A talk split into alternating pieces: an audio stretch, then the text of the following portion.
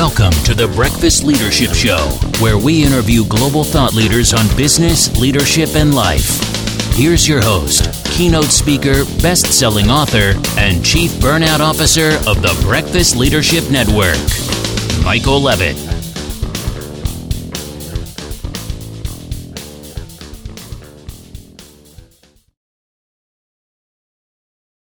Welcome back. I've got Dr. Scott Rigby on the line. Scott, how are you? Great, Michael. How are you? I am awesome. Really, really looking forward to this conversation because you do a ton of work in a space that a lot of organizations and individuals are challenged with right now. So, why don't you share a little bit about you and then we'll dive into the conversation? Yeah, sure. Well, I, have kind of had an interesting uh, trajectory in my career. I, I, was trained as a behavioral psychologist. I uh, studied uh, clinical and social psychology with a with a real focus on motivation and well being and kind of those core functions, which I'm I, am I'm, I'm sure that we'll get into as part of the conversation.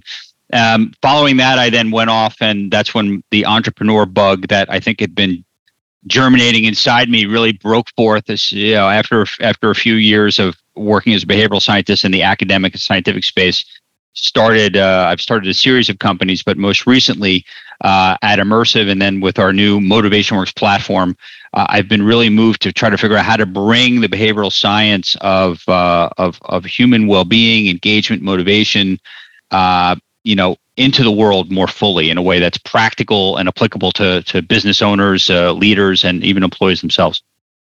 That's great work, and the psychology background definitely works in the workplace because for a long time, management and leadership you know treated employees as well resources cogs assets whatever you mm-hmm. want to call them and yeah. we come as employees with our own personal baggage or challenges life you name it and this pandemic that we've gone through definitely brought to light a lot of those challenges as organizations were trying to figure out okay how do we continue working when in many cases we were told we can't go into work? So we got to work remotely or how does that look? And how do we engage our teams? How do we keep people uh, engaged and feel like they're not lost or productivity? All the things that we've been hearing about over the last few years you know definitely comes into play and there's you know a mindset about it too. So i'd love sure. to hear your thoughts on uh, what what you've seen over the last couple of years anyway and where you think things might go. Well uh, yeah it, has been a fascinating time. I, will tell you one of the things that um, I, I think would be interesting to talk about is right at the very beginning of the pandemic something interesting happened if you look at uh, look at engagement or employee engagement. And that is that engagement numbers spiked to levels that had not been seen in in the Gallup, you know, or you know, usually Gallup is kind of the main tracking metric around this. Jumped to levels that we hadn't seen in 20 years, and uh, at the time, um, I remember talking to leaders and saying, "There's a lesson here that we need to learn. Let's not miss the lesson." Unfortunately, within a couple of months, the numbers plummeted back down to where they are now. I think the lesson was missed. And what that lesson is, is that when the pandemic hit, leaders, a, a lot of them very authentically, I, I, don't, I don't want to say a lot. I think uh, all of us, we kind of huddled together and we cared about each other. And instead of people first being one of those things that's in the mission statement, but it's kind of a rhetoric, leaders really cared about their people. We want to put our employees first. And employees saw it and they felt it. And guess what? When they felt cared for by their leaders in a really true and authentic way, we saw something that all of the billions that's invested every single year in employee engagement, this and that, we saw something transformational. But then, you know, again, when I said we missed the lesson, I think we didn't understand the power of that, where it was coming from. We started, we kind of got our footing. Businesses started to put all kinds of other things in place. And here's the thing that's a little troubling, Michael, is now, what's happened, and this is where the great resignation comes from, is businesses have uh, pulled back so much from that that we've seen it not just drop back to 2019 levels, but we're seeing it plummet even lower. So we see engagement numbers down. And interestingly, we also see uh, the trust that employees have that leaders care about their well-being at a 10 year low, 20 year low. I'm not sure, but but it's it's uh, it's challenging right now. Yeah, that's the thing. I and I mention this a lot in my interviews and conversations. Excuse me. This goes back to you know 2000, 1999, 2000 era. It was towards the tail end of the dot com era mm-hmm. before things went sideways. I worked for an internet market research firm in Chicago. Mm-hmm. And my boss, Rick, uh, came to me first day, 3.32 p.m. I remember specifically because I look I looked down at my clock on the computer and he said, okay. And he came in, he leaned on my cubicle. I said, okay, I just want to lay down some ground rules. And I'm like, okay, here we go. It's like, well, at least the ink's still wet on my resume. I can always go somewhere else because I thought, okay, this is what it's going to be. And he leans in and he goes, I don't care when you get here. I don't care when you go home. As long as you get your work done, we're good. If you need anything from me, here's my cell number. You've got my pager number to kind of date that. Yeah. Um, you let me know whatever you need. We'll make sure we have it. I'm in this office three days a week. I'm in Virginia two days a week. Whatever you need, let me know. Yeah. I, I stayed there almost four years. I turned down offers that paid ten to twenty thousand dollars more a year yeah. to go work somewhere else because I'm like, they trust me. They want me to be successful.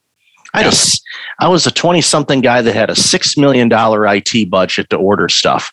Talk yeah. about a playground. And then, of course, when I went home and I wanted to buy something for me, I didn't have that $6 million budget. That's when I was like, ooh, man, maybe I should have taken that higher pick. No, I didn't. Uh, but I, you know, that was two decades ago and it still yeah. resonates with me today. And that was something that I did as far as a leader when I was leading organizations. Like, what do you need? You know, I yeah. turned I turned around an organization that had over 80% turnover and the next year that was 6%. And how yeah. did I do it? What do you need? Okay. Yeah, and, and I, yeah, and I think so so what you're talking about is is uh, you know is is so important and a lot of times this gets framed or historically this been, this has been framed in terms of that kind of servant leadership idea right so the servant leadership is i'm here to kind of serve the people you know uh, who who are in my downline and who are on my team.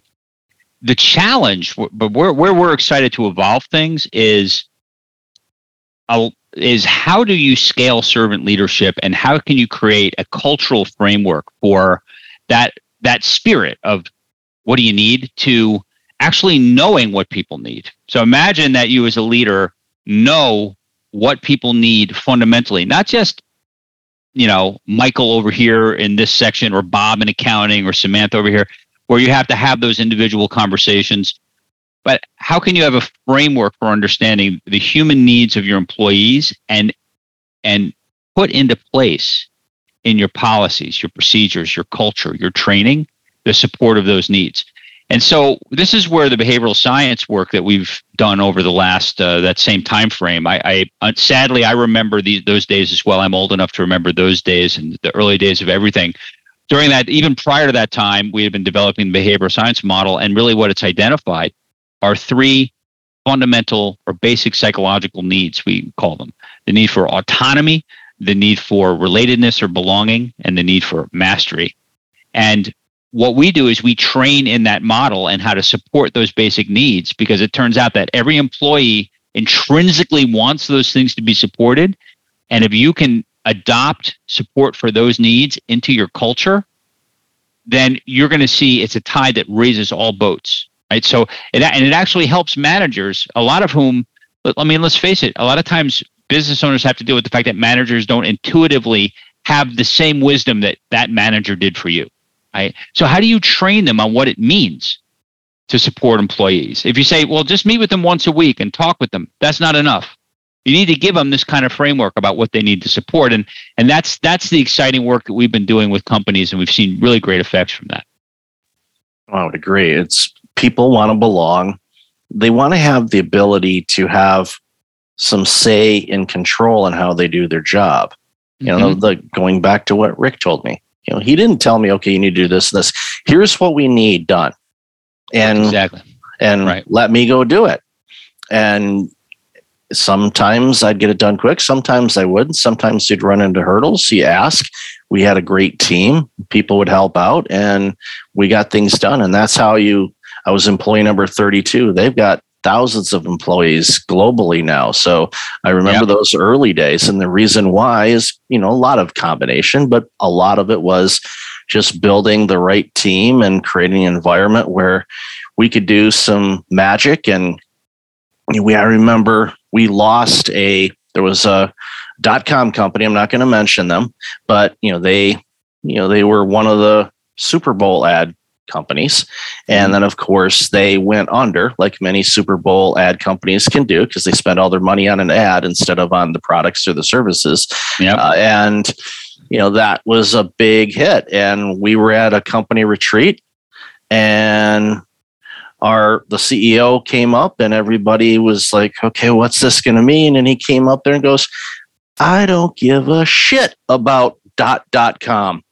And we all laughed and we knew he meant it. And the company continued and grew. He's like, we're not going to let this setback impact us. We're moving forward. And mm-hmm. they did. And yeah. they did. And, and he encouraged everybody. It's like, I know you're all worried about this. I don't care. I'm the CEO. I'm the one that should be worried. I'm not worried. Why? Because I know what you guys are going to be able to do. Yeah. Because we're going to create the environment for you to do that. We're going to we're going to forget about them. And they did. And of course, you know, they continue to do great work in the space. And it was just one of those, okay, he understands, he listens, I feel safe. And it, it just Yeah, yeah. He was focused on the mission. He believed in his people. He, you know, and, and I think that kind of conveys, you know, a lot of support for those basic needs that I was talking about. Yeah. Yeah, yeah. So for organizations, I mean, you've worked with some amazing companies, and when I you know looked at the roster of them, it's like it makes sense that these would be organizations that would be focusing on these areas because I've purchased services or products from many of these organizations, and I I can tell it's like okay, this is an organization that's ran really well. Why? And it's like it's because their employees are healthy and yes. they're contributing. And yeah. so working with these organizations, you know, it, you know, walk us through that process without giving us the Colonel secret recipe, of course. But, you know, ultimately it's like, you know, what when they reach out to the you or vice versa, you reach out to them because you see a situation or an opportunity. You know what? You know what are some of the conversations like? You know, especially for those managers, and you alluded to that a few minutes ago, where a lot of times managers not necessarily their fault, but it is on them too, as far as their own growth. Is yeah. a lot of them are not geared to go beyond that. I'm going to meet with you once a week, kind of thing. So, you know, what's yeah. that? What's that process? Well, I, yeah, I think. Well, the first the first thing is this is where having an actual framework, and you know, when we one of the reasons when we built our Motivation Works platform, one of the the purposes of the platform was to take all of the practical and actionable uh, science that we've we've developed over the last 40 years um, you know in the marketplace and that we've validated through lots of studies where we essentially say you know if you intervene this way does it have a positive impact? Not just on the employee but on the manager themselves. And we created we call them recipes right? So it's what it's not simply tactic you know tactical advice like have a meeting. It's well what is it that needs to happen in that meeting? And we call them recipes because you know just like a recipe where it's like get three eggs out crack the egg now do this. We'll actually say you know give training where we say all right first of all set aside take 10 minutes beforehand and work through this punch list of questions yourself. Now move into the conversation make sure you cover these areas. Now if this happens you can here's an example of the ways in which you can respond. And the reason that it's it's impactful is first of all managers don't have a lot of time. They already have too much to do and they're not supposed to be expert psychologists or understand basic need fulfillment or those things. They didn't get to be a manager because they understood all those things. They got to be a manager probably, as we know, because they were good at their job. So they got to be manager. So now they have these new responsibilities. So what they appreciate is that we start by kind of giving them feedback. We do a we do quick assessments with their teams. It takes about five minutes. You know, again, as as behavioral psychologists, we know how to ask questions the right way. We can we can get so much meaningful information, Michael, in a five minute survey that most employee experience surveys take you know 45 minutes. You won't get as much information, and then we immediately give the manager what they need to hear about their team. Right here's here are the strengths and weaknesses, and here's specifically what you can be doing for you to have a happier life, not just to support them, not just to put another burden on the manager. And this is another thing about a lot of these trainings is here's another, you know, responsibility we're going to hold you accountable to is you need to get your team's employee engagement numbers up. You need to lower your retention rate. Now, this is a lot of pressure on managers, and when you frame it that way, it can be very demotivating. And this is why most managers don't engage fully with this process. But if instead you say, look, this is going to make the quality of your life better because you're going to understand not only how to support needs, but in the supporting of those needs, your needs will also be more, you'll have a more fulfilling work environment. And because we're dealing with the fundamentals of the human psychology, people buy into it a lot more. They get the help they need and they're able to kind of engage. One other thing I'll mention is another kind of manager I'll talk about for just a minute, which is the manager who's the jaded manager. They're the ones that's like, yeah, sure, people are intrinsically motivated. You support their needs and engagement will emerge. I don't buy it. You haven't met my team. My team needs the whip to crack. My team needs this. My team needs that.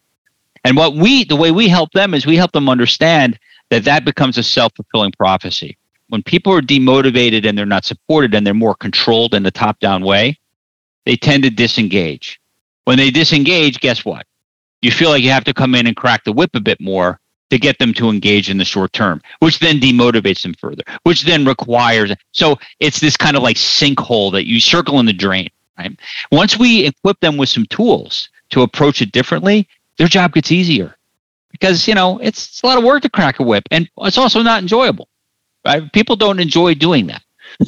so this other method is uh, increases vitality, increases energy. It's easier, and it actually the employees themselves get involved. So the manager doesn't feel like it's all on them. It becomes a team exercise to to engage and to get fulfillment at work. So anyway, those are just a couple of thoughts, and that's why I think companies resonate with this.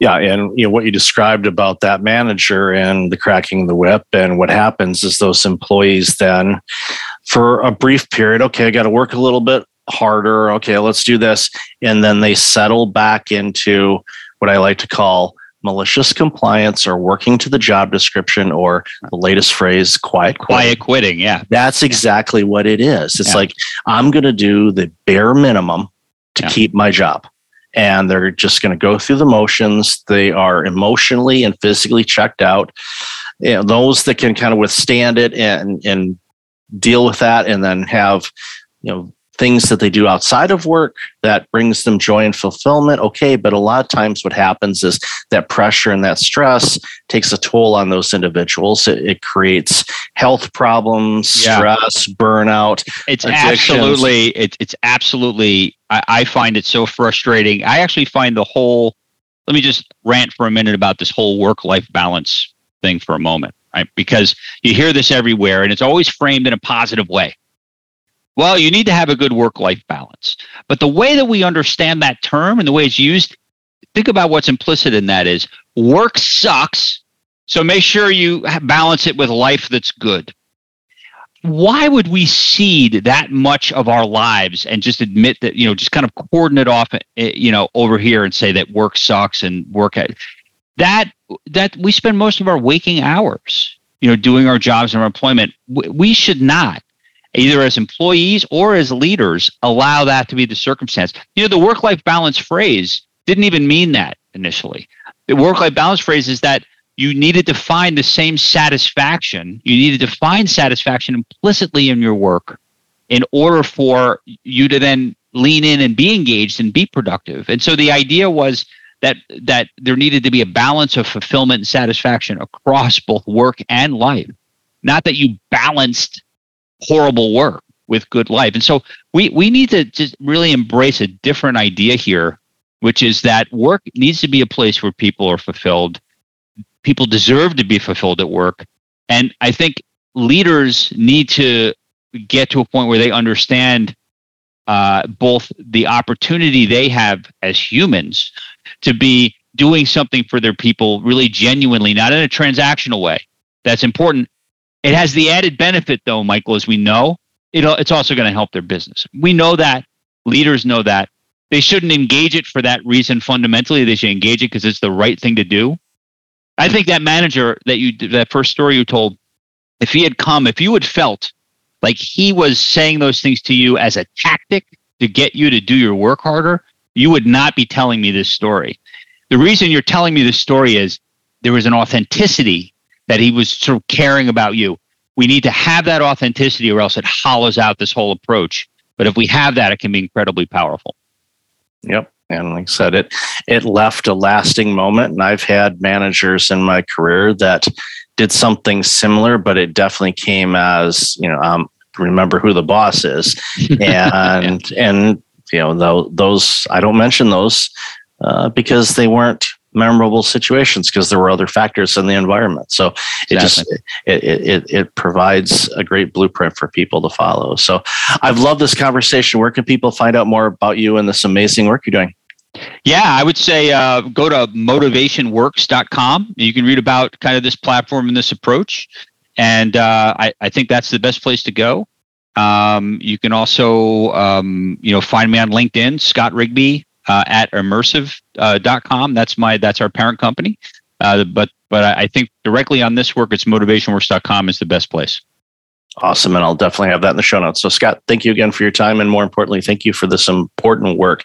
It makes the products and services that we as consumers have when we're buying from healthy organizations. And you're doing a great part to help make that happen. Yeah. Thanks, Michael. It's been a great pleasure to be with you.